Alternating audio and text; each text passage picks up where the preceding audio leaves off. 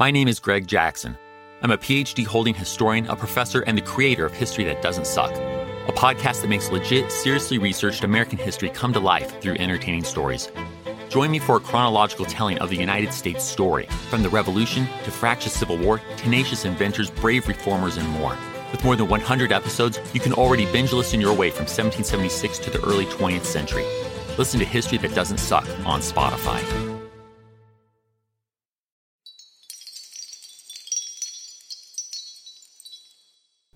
Hello, listeners. Welcome to an interview episode. My guest today is Professor Aidan Dodson. Professor Dodson is the Honorary Professor of Egyptology at the University of Bristol in England. He earned his PhD from the University of Cambridge and has authored many books on a variety of subjects, from ancient Egypt to World War I battleships and English royal burials. You probably know Professor Dodson best as the co author of The Complete Royal Families of Ancient Egypt with Dyan Hilton and The Mummy in Ancient Egypt with Salima Ikram. He is also the author of The Royal Tombs of Ancient Egypt from Pen and Sword Publishing and two volumes titled Amarna Sunset and Amarna Sunrise, a history of the Amarna period from the reign of Amenhotep III to the aftermath of Akhenaten. I've been using these books extensively as I researched the past mm, 30 or so episodes. As you can imagine, this is an excellent opportunity to learn more about the later years of Akhenaten and his successors.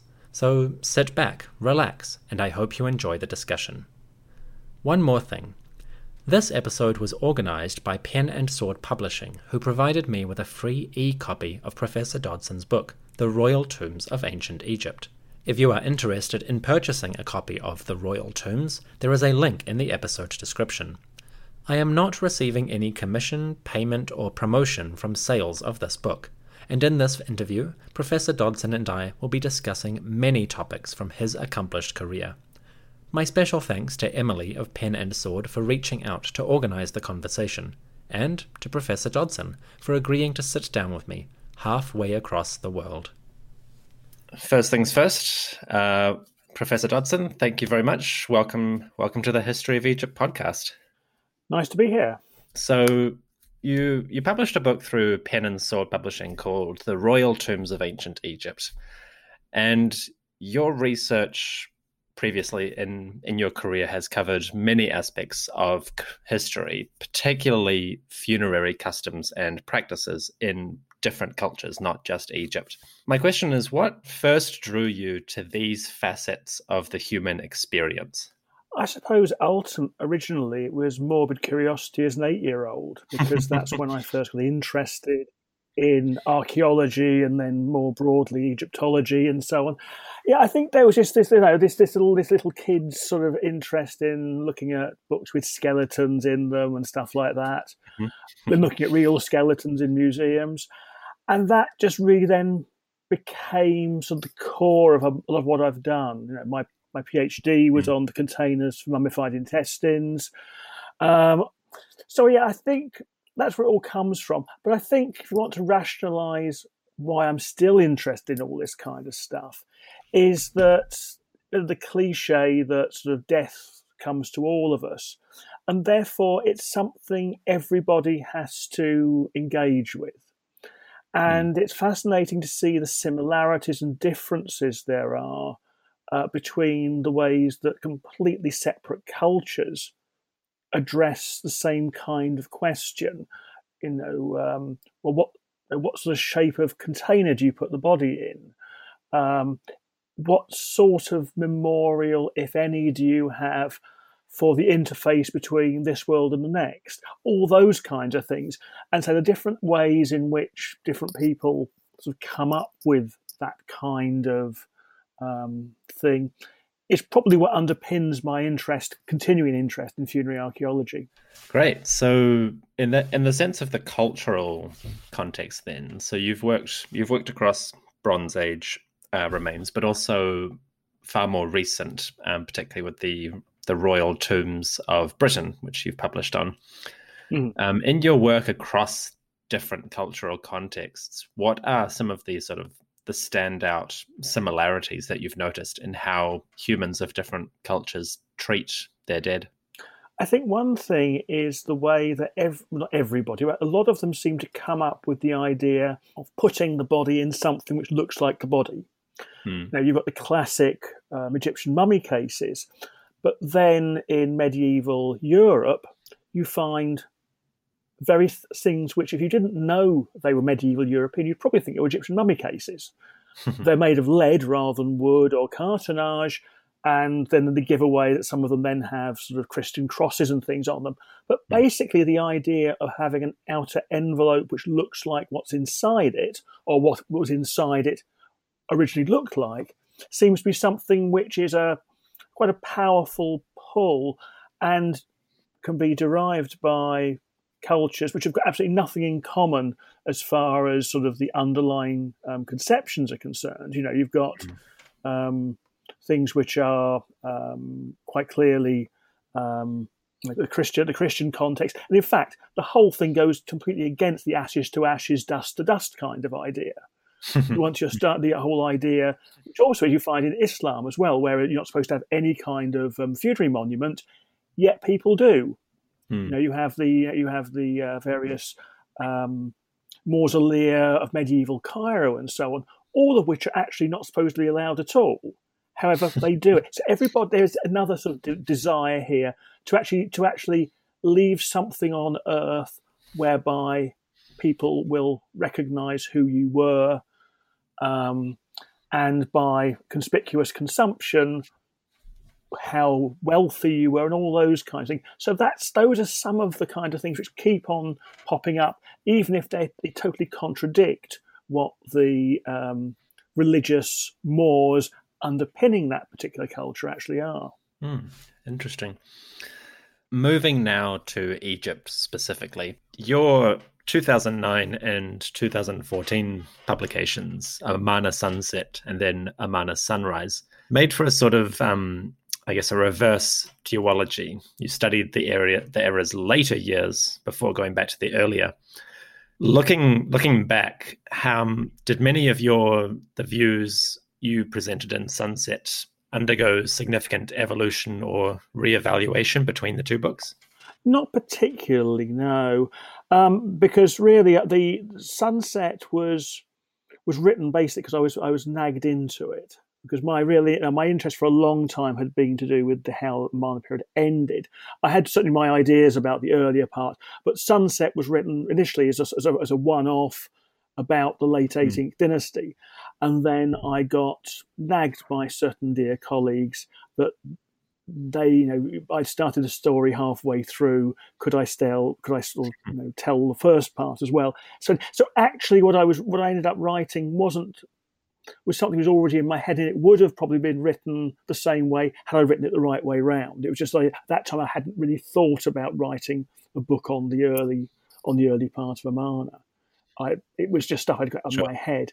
And as I think the only, the only different, the only things which really sort of changed was the DNA stuff came out in between the two books. Therefore, mm. Sun Sunrise ended up addressing that. And then when I did the second edition of Sunset, I was able to incorporate all the implications of that then. Um, that was really the only, that's really the sort of connection, I suppose, by doing it that way around. Yeah, no, because about seventy five percent of the book was changed between the two editions, or seventy five percent of the pages had some kind of changes. Some of them were just sort of corrections and a few bits. Some were complete rewrites. Um, and it does what it really does indicate is how fast moving the world of Egyptology actually is.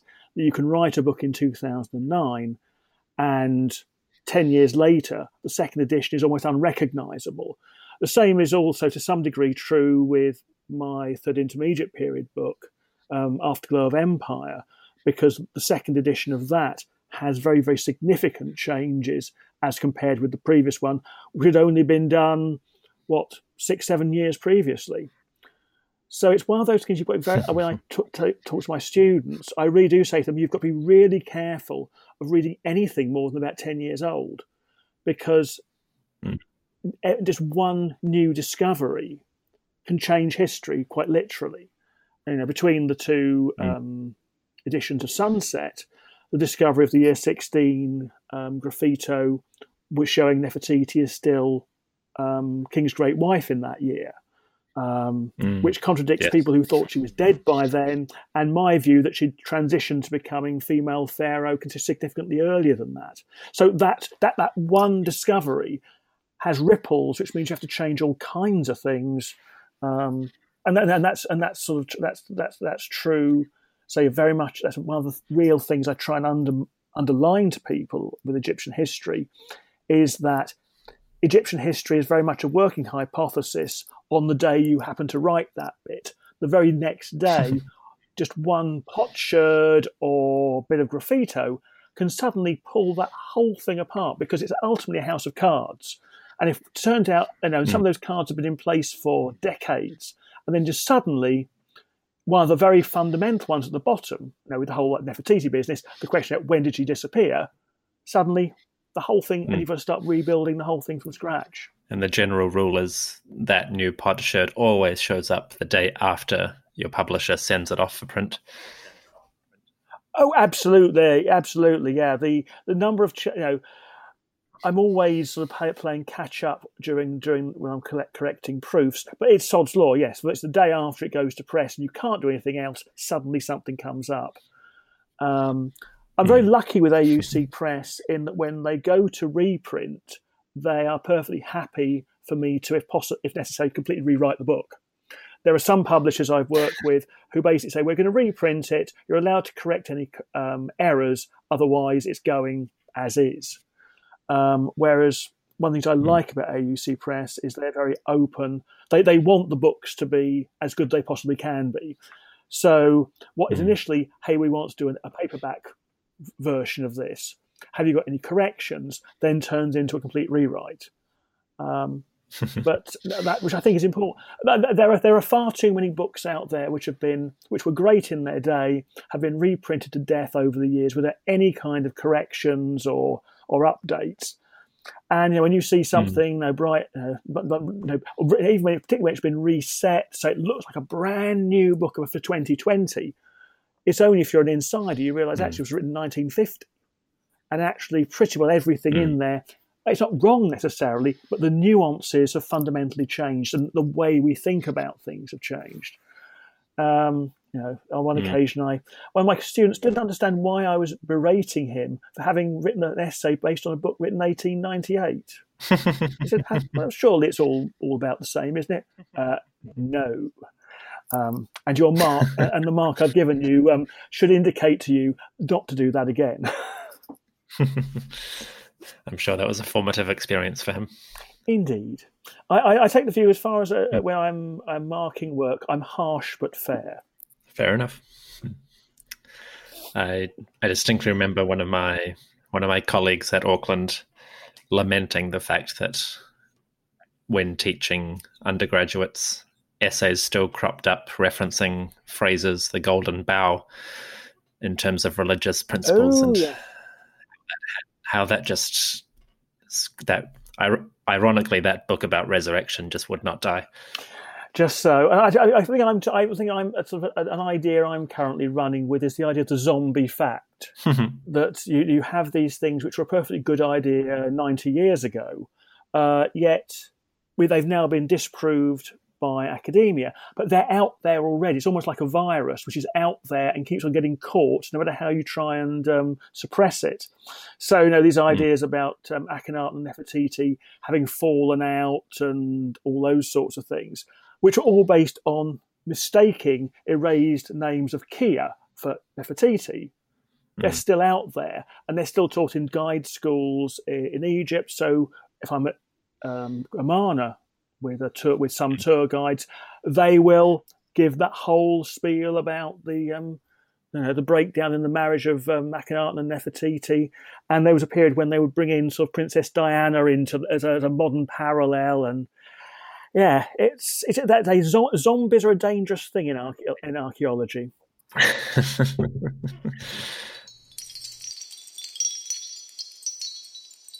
That was part one of my conversation with Professor Aidan Dodson. After the break, we dive deeper into some further aspects of the late Amarna period, including the various studies, like the 2010 DNA study, and how they reconstruct different aspects of this history. Also, we discuss royal tombs and the construction of these fascinating monuments. Finally, we touch on Professor Dodson's career and how he became interested in Egyptology. That is part two after the break. See you in a moment. Was the Sphinx 10,000 years old? Were there serial killers in ancient Greece and Rome? What were the lives of transgender, intersex, and non binary people like in the ancient world? We're Jen. And Jenny. From Ancient History Fangirl. We tell you true stories and tall tales of the ancient world. Sometimes we do it tipsy. Sometimes we have amazing guests on our show historians like Barry Strauss, podcasters like Liv Albert, Mike Duncan, and authors like Joanne Harris and Ben Aaronovitch. We take you to the top of Hadrian's Wall to watch the Roman Empire fall at the end of the world. We walk the catacombs beneath the temple of the feathered serpent under Teotihuacan. We walk the sacred spirals of the Nazca Lines in search of ancient secrets. And we explore mythology from ancient cultures around the world. Come find us at ancienthistoryfangirl.com or wherever you get your podcasts.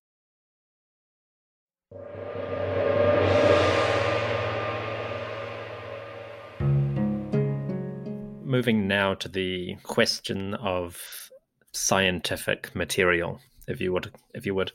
So, in Amarna Sunrise, you publish an appendix regarding the the large scale DNA study conducted on the mummies of this period. And for the benefit of the audience uh, listening now, looking back, how did the Egyptological community, yourself and your, those colleagues you spoke to about it, how did the Egyptological community respond to those announcements at the time and subsequently? I think the problem people had at the time, and I think as if people reflect on it more, was the unscientific way it was actually presented. What I mean by that is that some of the raw data was presented, but then it didn't follow the normal protocols, which is you then sort of list all the possible options, then you choose, then hmm. you sort of suggest which is probably your favourite one. Throughout, it was simply the preferred option of the team was what was stated as being the fact. It then required people to go away and take the raw data, find a tame DNA specialist, because I don't think I know any Egypt- Egyptologist who really feels himself you know, qualified to be able to delve into this properly and see whether sure. or not the raw data did other stuff, which mm. the thing which interested me particularly was this whole question about the relationship between the younger lady in KV35 the KV55 mummy and Tutankhamun. You know, it was mm. stated that, uh, that, that, the article stated that Tutankhamun was the offspring of brother sister marriage, full stop. It didn't actually mm. point out, it took Marc Gabolde's um, finding a tame DNA person to start finding that actually the same genetic markers in Tutankhamun's mummy could be caused by three generations of first cousin marriages. Mm that the very fact that that was not actually pointed out in the original article is the sort is, is, is emblematic of the sort of problem with it. So that, that, that, I think I wasn't alone in that. It was that because this is sort of the, the, the, raw stuff is stuff which we as Egyptologists need guidance through, we want to know what are the full range of options. And then we can take a view, not be told this is our preferred option. Mm. Particularly when, you know, certainly as far as the parentage of Tutankhamun was concerned, if it was a brother sister marriage, suddenly you've got to find out where the hell is this sister of Akhenaten in the in the record, um, hmm. which there's absolutely no trace of one. Particularly at the point in uh, in the reign where Tutankhamun is likely to have been born, which is the point in the reign where we've got the largest amount of material. So it just hmm. seemed very, very unlikely you could possibly have had another another queen floating around in there who is also king's sister. So but then when, say, Mark uh, managed to work out that actually a first cousin, three generations of first cousins, then you start being able to play more tunes. And, you know, and as I've cut, my own conclusion was that Nefertiti is almost certainly Tutankhamun's mother. But mm. that, that, that there wasn't that's kind of analysis of what you can do with the material isn't helped when somebody simply says this is my, my preferred solution. Mm-hmm. Yeah, great. Mm. And I think there's there's and I think that's the problem with the, with the whole all of that DNA um, that you know there is this question about you know what are the vari- what what options are there within the raw data, but also there is the further um, thing about well, how you know, is this real? You know, there is still there are still people out there who say this kind of DNA cannot be preserved in mummies, particularly mummies of that particular Because I know Joann Fletcher, although she still hasn't got around to publishing any of this, says that her idea about the fact you've got these crystals of natron in the flesh indicates it had to have been a liquid natron bath, and it was a liquid natron bath. There is no way that DNA can be preserved. So what do we do there? Um, and there's a poor Egyptologist who sort of only went as far as O level in chemistry and physics. you know, what am I? What am I? What am I supposed to do? Mm. and I think mo- I think most of us feel feel the same kind of way. Mm.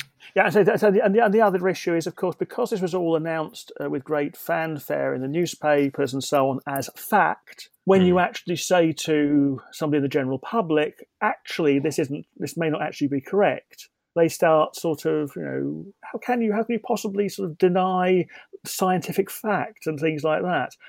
It is generating more zombies. you know, just I was talking about earlier on about zombie facts. This whole question you of Tutankhamun was the offspring of a brother sister marriage is although not necessarily wrong, you know, there are, you know, it's still not impossible that, that there could be a woman out there who you know, might turn up, you know, on a potsherd tomorrow.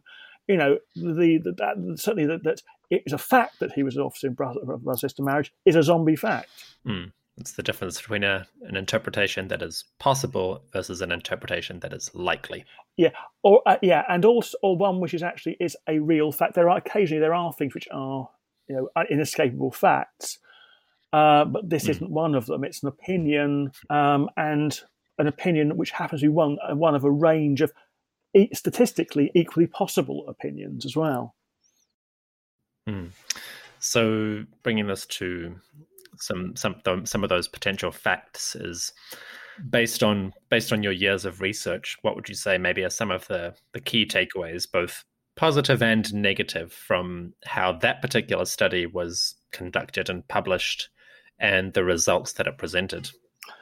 I think so. From the point of view of the study itself, the fact it was being done is important.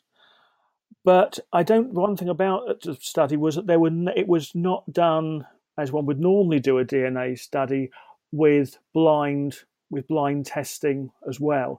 Everybody sort of, as far as I understand it, everybody knew this was sort of this was DNA from Tutankhamun or or KV55 or whatever. So there was there was never a this is just simply John Doe, you know, which was really what should have been done. The trouble is the material couldn't be taken out of Egypt. There was only one lab. You know, so therefore the, the chart the way we normally do it of just feeding in this sample as an anonymous numbered thing into a lab without telling them what it was supposed to be didn't happen. So therefore, there is a certain amount of expectation in the result, the raw result, which then feeds into sort of people's preferred solutions to who people are and how they um, relate to each other. So there is there's that whole thing.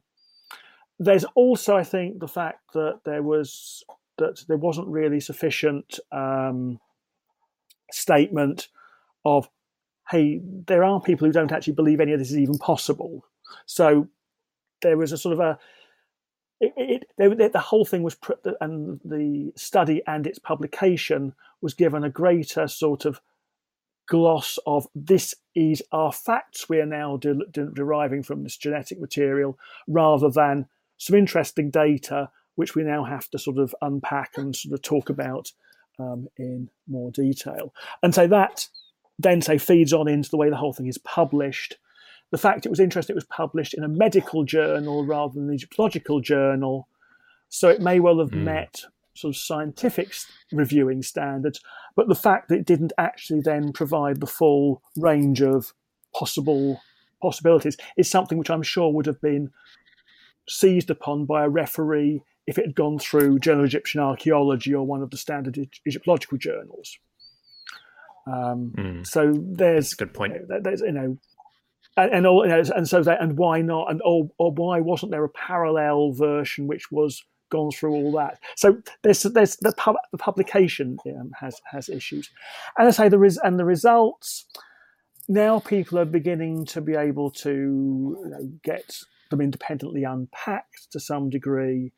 It provides some very interesting food for thought hmm. um, about sort of how people might be related to each other. But the whole thing is slightly undermined by the rather by the way the whole thing was done in the first place. So we have so yeah, having this DNA data and one thing which which sort of makes me sort of skeptical about those who say it's all it's, it's, it's all impossible because this DNA can't be real is that something like the uh, reanalysis of the Tutankhamun parentage data does actually produce something which seems to work. You know, if it was complete moonshine, you don't expect it to work in one direction. It actually works for you know for other other ways of doing it. But you know, so hence the reason why every, whenever I write about this now, and it's in, in my new Nefertiti book as well, is that I have a put a big sort of um, health warning that some of this stuff in here is based on the DNA results. However, you know you've got to be, can be aware that it's not that it's possibly you know, not real at all. And also, what I've tried to say is that my reconstructions of genealogy, which although they are um, they are uh, consistent with the DNA, they don't rely on it. So nowhere am I saying that some that's, that a relationship is so and so purely because of DNA. It's, it's, I'm saying it because the DNA supports some other data which leads me down this particular route. Mm, that's good. Um, it would be it'd be useful if somebody could sort of redo the the data analysis of that study and publish it as a as a new article. But perhaps that's a pipe dream. Yeah, well, there, there have been little bits and pieces of it. I think in the um, some of the follow up um, publications mm. in the actual original, original journal, where various uh, gen- genetics people have sort of have, have, have, sort of pushed in on certain things. Um, but the mm. problem is it's also very political as well, which doesn't help. So just to clarify, um, because I didn't actually ask this earlier, is based on your reading of the evidence, who are the most likely candidates to be the parents of Tutankhamun?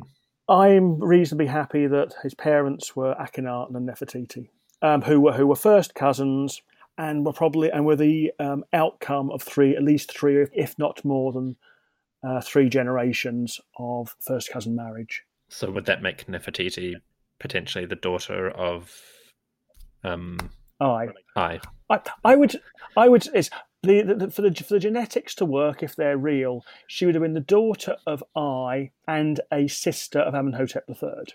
Okay.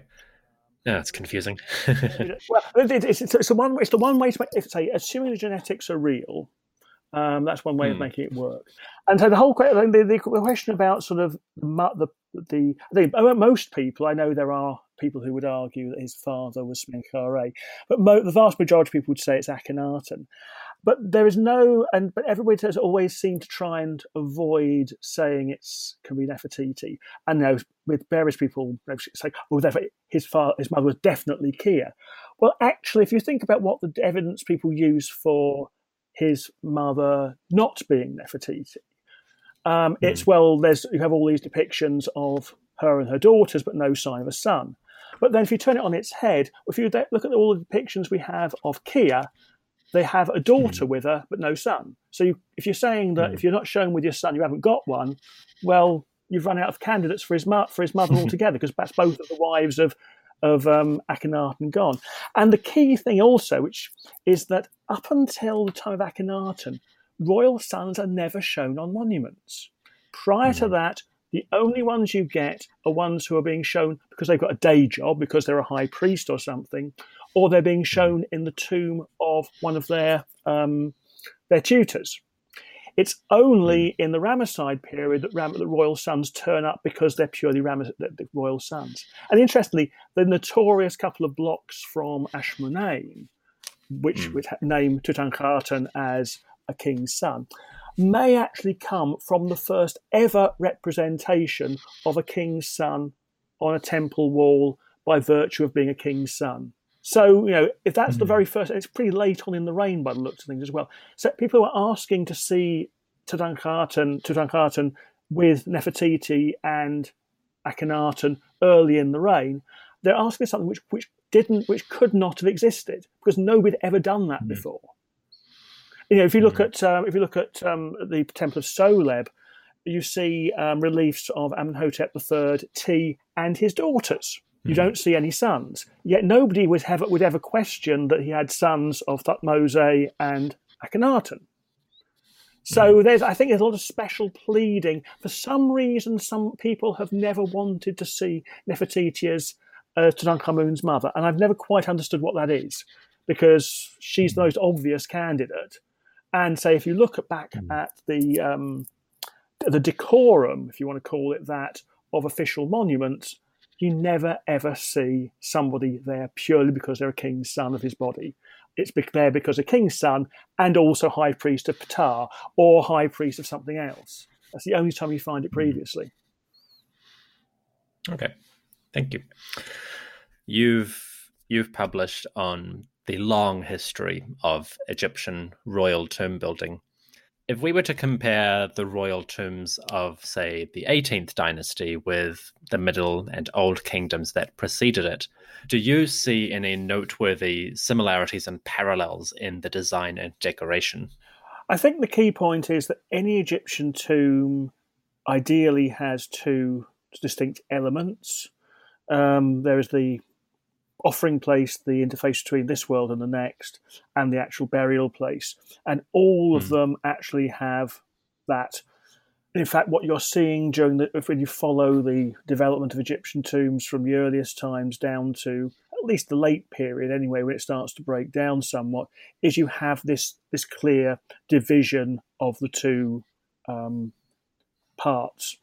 And it's quite and the big question when you look at the overall history is whether those two parts are in the same place, whether they're separated, what exact form those two things do. But ultimately, it all still um, filters down to that those that basic dichotomy, and it's and and all the variations of what you do within that dichotomy.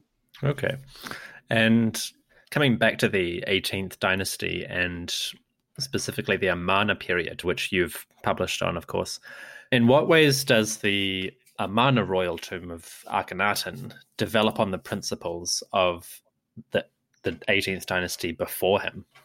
Right, there's, there's a couple of issues with Akhenaten's tomb. First of all, is we have no evidence of what the um, offering chapel arrangements would have been. You know, was there a hmm. memorial mm. temple? Was there would would Akhenaten's posthumous cult be practiced in one of the Aten temples? So that's one case we just have no idea about. When we look at the tomb itself, it differs very significantly from anything before or after it. It's clearly a, some rethinking going on here. At one level, as far as the king himself is concerned, of course, the decoration has nothing to do with decoration before or after. It's simply mm. more of this kind of stat, almost sort of identikit kind of Amarna things of the sun being worshipped by king, queen, daughters, and so on. Although mm. the one funerary thing which you do find is that there is a concept of the king and queen king queen um, daughters mourning the an image of the deceased, and also this deceased also lying on a bier as well. So that's something which is not sort of found in any kind of royal tomb before or since, um, and is clearly something to do with the whole Amarna concept of what you do with the with the dead, which we still don't properly understand simply through the lack of material surviving. So the decoration mm. is completely completely new thing. The other thing, though, is that the tomb is designed as a family catacomb. It's not designed purely for the king. with the possibility of a prematurely deceased wife or daughter or son being sort of put away in one of the side rooms. So, in fact, originally, when you look at the, the tomb, there are there's scarring on some of the walls showing where there would have been doorways. So, had the thing actually been carried through, as far as one can see, how the architect would have wanted it, there could have been something mm. like half a dozen separate complexes opening off that main gallery, which is something you've never find before or after in a royal tomb. The only sort of precursor to this is that Amenhotep III had converted, or actually extended, what had originally been two of the storerooms in his tomb into burial cha- what clearly were intended to be burial chambers, presumably for Tiye, possibly for Sitamun. So the idea of hmm. having some kind of um, architectural provision for a member of the royal family to be buried with you is something brand new with Amenhotep III. We know that some of the earlier kings, as they had improvised burials of, pre, of, of prematurely deceased relatives, but no architectural vision. The first time we find that is Amenhotep III. Akhenaten runs with that on a larger scale, but then after that, nobody does it again. The next time we find members of the royal family with, uh, buried with the king is at Tanis. Hmm. Interesting. Such a such a sudden break. Yeah, I think I think it's part. I think the whole thing is part of Akhenaten's almost year zero approach to things. Everything, you know, everything's up for grabs. sort of a complete reset on everything.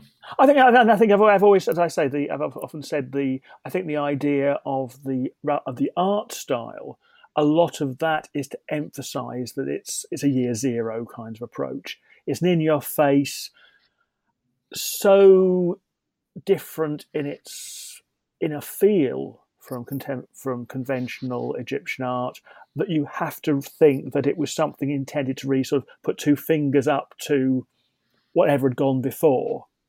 Mm. You know, hmm. I've, I've I've always sort of likened it to the to punk rock, which was something I very much grew up with. Where again, everything about although actually punk rock was just simply speeded up ordinary rock music. However, the imagery and the way it was presented was intended to mark that year zero approach. And I think Akhenaten was doing exactly the same thing. you know, had he been around in 1977, he'd have been and really and really understood what and understood understood that whole nihilistic, um, say we're going back to basics, we're going to start again kind of approach. Interesting. That's that's that's quite a take on him. I like that. That's good. Um, so you men- you mentioned the the design the design shift sort of became was rejected and not revived again until uh, although obviously the Tanite kings probably weren't doing anything consciously with that. Um, but after Akhenaten's death, that after they abandon Amarna, how do how does the architectural and decorative scheme of the royal tombs change in the late 18th and early 19th dynasties. How does it change with comparison to what Akhenaten did, but also to what came before him in the um, 18th dynasty? As far as prototypes are concerned, they jump back to Amenhotep III and earlier as the basic prototype. There's nothing about the post Amarna royal tombs which really recalls Akhenaten's tomb at all. Rather, what you get, and you can really only start tracing this with Horemheb because Ay's tomb is certainly not the, the, final plan. It's been sort of brought to a brought to a premature conclusion. What what mm. Horemheb's architect does is he straightens the whole thing out. So therefore, mm. rather than the characteristic bend or bends earlier on, the whole thing just goes straight down into the rock, just with a slight jig in the middle of it. So architecturally, they've just really sort of tidied up the 18th dynasty type, which had become standard from Amenhotep II's reign onwards. What the big difference comes is in the decoration, and it, it works at two levels. First of all, they start, and as, as we move through the 19th and 20th dynasties, the number of them increases. They move from simply having this one basic um, decorative motif, which is the Book of Amduat. Instead, they move to, first of all, introducing the Book of Gates, And then as you move through the dynasty, the 19th and 20th dynasty, more and more of these underworld books are brought into play. So that's part of it. It mm. becomes a much more, much richer, more varied thing.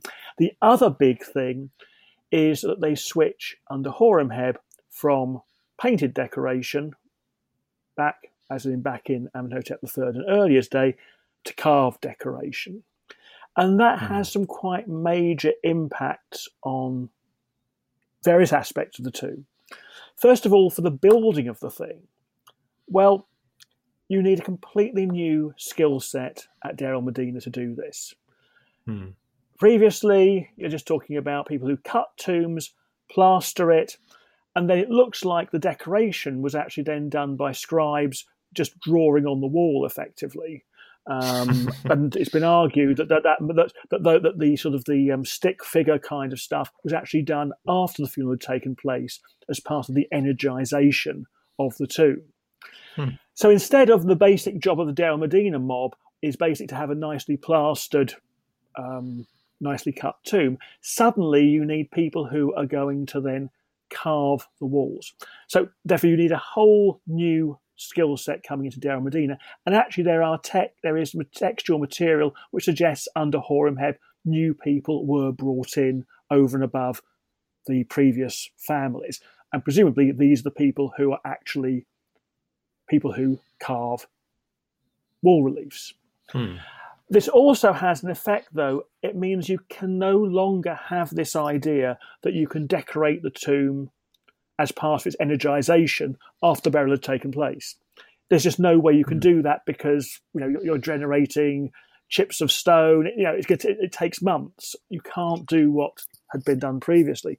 So therefore, the idea of how you go about tomb building, what presumably forms part of the funerary ceremonies, all change as a result of this technological, what appears on the face of it, but technological change of say the um, of tombs now being carved in relief. Okay, so when Horemheb's tomb was opened, it was famously full of chips of uh, rubble and debris. Was was that likely a consequence of the decoration, or was that was that a result of the sort of post burial decorative process? No, I think what it was was simply the tomb wasn't finished. That they, mm. but probably because they were doing this from. And also, we don't know what stage in his reign Horemheb decides he wants to carve tomb. It may have been that they started off chugging along quite happily for a decade, assuming he was going to have it painted, and then hmm. suddenly mm. says, "No, I want it carved." At which point, it's all hands to the pumps. You know, and it, it could well be that the decor because the decoration is unfinished. This is all being done in the last couple of years of the reign because nobody thought about it. Because if you then look a few, uh, only a decade or so further on, Seti I managed to completely carve a tomb and paint it in 10 years, or less than 10 years. Mm-hmm. So it's either that the learning curve was such that they screwed up in Horemheb's case, or I think probably more likely is that the decision to actually switch from paint to carving was done a bit late in the day, and hence when he died, the tomb was only partly was only partly carved, and they'd still got all they still got loads of the chips still lying around, and they just and they just took the view let's just, let's just bury him and um, you know, we're not gonna we're not gonna spend huge amounts of time clearing all this stuff out. That's that's certainly my read. That's certainly my reading of what's going on in Horemheb's case. Okay, so that brings us to the end of the sort of historical uh, questions, and now it's sort of now it's uh, three questions about your work as an Egyptologist and your career and life. Looking back on your time in Egyptology, you've obviously seen many developments in how historians and scientists and archaeologists approach the field. What are some of the more noteworthy changes in how the field practices and pursues its information today? I think one of the things is the emergence of remote sensing as far as field work is concerned there was something a revolution in the early 20th century when aerial photography started being used for um, for archaeology, but it was the availability of ground penetrating radar, resistivity, and all those other things, which I think has revolutionised what one can do first of all, that works on, on sort of two levels. One, it means that you've got the ability to pro- to probe a site quite well before you decide to even lift a single trowel, which is given mm. shortage of money is rather an important thing. But it also means you can delve underground and see things even digging wouldn't probably do because of water tables and stuff like that. Um, and also you can do it much, much faster as well. And I think one of the most stunning um, outcomes was the work of Angus Graham and his team around Karnak, which has suddenly which showed how the landscape around Karnak changed over time, and how parts of the of the um, architecture of Karnak can be explained by the way that the landscape has changed. That we now know from his work, which was purely done by you know, little boxes of tricks sitting on the ground. There was no mm-hmm. and a bit of, and a bit of coring, nothing more than that. That Karnak started off as an island in the river. That, that then the mm-hmm. that which was then swallowed up by the bank, and then gradually the river retreated westwards, and that explains, for example, why all the why the inner pylons of the Karnak temple are all squished together the way they are. There's only sort of a few yards between them. It's because there was a river in the way. They couldn't actually, if you wanted to stick another pylon in front of the temple, you couldn't do it. It was only possibly after you know whether this was purely natural or with a bit of um, help from sort of land reclamation that things moved back significantly between Amenhotep III and Horemheb, allowing the, what's now the hypostyle hall to be built. So that, so in some ways, I think that that is almost the the, the poster the poster child for change. One what field work changes um, have been beyond sort of the way that that sort of field work. There's the very fact that funding continues to be, you know, it's got worse and worse and worse as far as these things are concerned. So the nature of what you can, the, lar- the sort of large scale field work, which I saw perhaps when I was a student, is much less um, easy to be able to do nowadays. Hmm. The other sort of areas of things have moved on, I think, is a much greater degree of at least amongst some anyway, of sort of self consciousness about the nature of the subject, its limitations, and so on. I've done a lot of work over the last few years on the history of Egyptology, and I think that's mm. become one thing which is the very fact that now more people are interested in the history of the subject, where we've come from, where we're going to, I think is quite powerful in making us more introspective and understanding what our limitations actually are. And also, I think I think that there is a problem in the writing of um, Egyptian history in the sense I'm not sure that all jobbing Egyptologists, if you want to call them that, necessarily fully perceive the way that history is actually writing history is something requiring specific skills. Um, mm. And and some I think there are people who've tried sort of to to to to, to produce historical stuff perhaps shouldn't have done. Um, on, the on the upside of that, there is now a Journal of Egyptian History, which there which there wasn't a long time ago. But the majority of people who are involved in Egyptology are there are sort of culture, uh, doing culture, language, archaeology kind of things. There are very few positions in universities which are specifically to do with Egyptian history. You almost count them on figure of one hmm. hand. Hmm.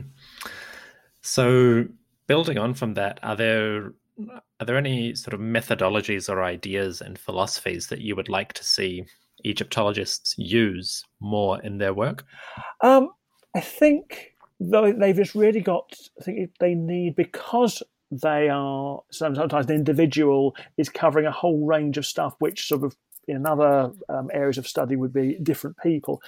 Is to further develop that kind of self consciousness about what you're doing, what the limitations of what you're doing are. I wouldn't say there are hmm. any particular techniques. I would say you, you know people need to uh, to adopt. Uh, when people hmm. try and do that, they end up normally with egg on their faces. There's a it's sort of um, some examples a few, a few, decades ago where people were sort of certainly were latching on to now obsolete um, anthropological ideas and then trying to sort of to make a name by um, espousing those. And in fact, all ended up looking rather silly because the anthropologist was saying, well, that's what we were thinking of 10 years ago. We don't think that anymore. Um, so you've got, I think it's, it's just to say it's be conscious of what there is out there in your own, in the various sub bits of the sub discipline, and make sure you don't jump on too many bandwagons. It's, it's always a t- temptation to make your name by um, adopting some particular um, anthropological or linguistic theory, um, but make sure you mm. understand it first before you try and sort of fold it into Egyptology. Hmm, fair enough. So, this is a question that I ask of everybody that I interview. Supposing you had the opportunity to answer one question or issue definitively from Egyptian history or culture or society, if you could if you could know one one fact or piece of piece of material f- with absolute certainty, what would you choose to know? I think I would want to know what year Thutmose III came to the throne. Because if you did that, mm-hmm. you're able to build the rest of the chronology almost to the New Kingdom and, and onwards. If you knew knew for certain what year that was, that would make life mm-hmm. so much easier. the other the other option would be would actually what what what was the date of the um, unification of Egypt would be the other one. But but but the the historian in me, I'm always frustrated by the being able not really knowing quite when things happened. To be able mm-hmm. to at least have one date which I knew prior to um, uh, to the to six six nine, which otherwise I think is the sort of the other one we've got, or six nine, should I say? Um, it would be rather be rather good. So, um, so I would one of the key one of the key dates of uh, of, of pre um, Taharqa history. So, six ninety is currently our earliest real date. Everything else is guesstimate at best. So, I'd love to hmm. know one of those sort of crucial accession dates for real. it shouldn't surprise me that was your answer actually um, based on your publications i just i just finished writing uh, two or three scripts dealing with the rebellions in Amurru and their context within the Great Syrian Wars of Suppiluliuma. And uh-huh. yeah, the, that whole thing was a nightmare to put into any kind of narrative. Because, because every everything everything is relative to yeah. Everything's relative to everything else. That's the trouble with it. So at yes. least having one fixed point in this in this quagmire would be useful. So you're not going round and round in circles because you know to, to know you know, to know when something specifically happened. Yeah. Hmm. I sort of I compare it to a, a jigsaw where you're missing all of the the edge pieces, so you still don't know whether you're in the middle of the picture or the edge or just so, yeah, absolutely, yes. Which is one thing which makes it fun, though, in the sense you can actually change history because because we don't we have got virtually no fixed points you can actually play tunes to a degree which you could wouldn't couldn't do if you were a medieval historian of Europe or something like that. You know, you can actually decide whether somebody even exists or not, or change their sex or whatever, just by just by one new discovery. So uh, that's one thing I quite like. It's one of the reasons why i have done a lot of work on the third intermediate period because it's a place where mm. it's such a apparently a mess, but you can actually get really mm. into it, so make a difference that's a that's a fair point. So that brings me to the end of my questions. We've gone slightly over time, but I hope I, hopefully that's hope I didn't keep you um, too late. Um, no, it's fine. Great. So, Professor Dodson, many thanks for your time and for speaking with us in the middle of the evening for you. Um, I hope you've enjoyed yourself, and I hope you would consider visiting the podcast again when we come to later rulers that you have that you have researched. Very happy to do that. Yes, yes. Excellent. Um, when do you have any? Do you have any inclination on when your when your new works on Nefertiti and so forth are likely to appear? Nefertiti should be out in the autumn, so October, November, I think. Oh, fantastic! Because it goes to, it's going to press on the twentieth on the twentieth of May. So um, mm-hmm. on the basis of when Ramesses III came out, yeah, it should be it should be sort of October, November, I would guess. I'm sure once it actually goes to press, I'll probably get a proper thing. I think, although of course at the moment with all the you know there are all the various uncertainties, I suspect You know, it's been Sure. printed in, in China. It's all, but generally, it Mm. should, it'll be out. It should be out for Christmas anyway. Um, and your next book, Tutank- Tutankhamun, was it? Well, the next, next one is the first pharaohs, and and then I've got then there's a Tutankhamun one in the again in the same series, which is due to be an unashamed cash in on the um, on the on the centenary. So that should be out in November 22. Jolly good. So basically, basically I'm working on a on a, on a, a volume of this series each year now. Um, Okay. which was never Oh, originally fantastic. intended. It was it was it was just that that, that Seti the first was produced. Everybody seemed to like the way it was it hang hung together. I thought it was quite a nice way of doing doing a fair, a slightly, a slightly unusual way of doing it. So um, so they've got then got after that there is the Nubian pharaohs and then Thutmose the third and Hatshepsut. I'm currently signed up to do. Mm, great. Okay, keep me keep me busy for the next few years anyway. Yes, we'll have to have you back to talk about them at some point. Uh, so yes, thank you very much for joining us. Okay, and look, I look look forward to seeing it going live. My special thanks to Professor Dodson for joining me for that wonderful conversation. There is a little bit extra from the discussion which I will release in a later episode. It has to do with the death of Akhenaten and what happened immediately after he passed. That information will come in a future episode when we reach the proper moment. For now, thank you to Professor Dodson and to Pen and Sword Publishing for organizing the conversation. That's all from me. I'll be back soon. See you on the next episode. History isn't black and white, yet too often it's presented as such. Grey History The French Revolution is a long form history podcast dedicated to exploring the ambiguities and nuances of the past.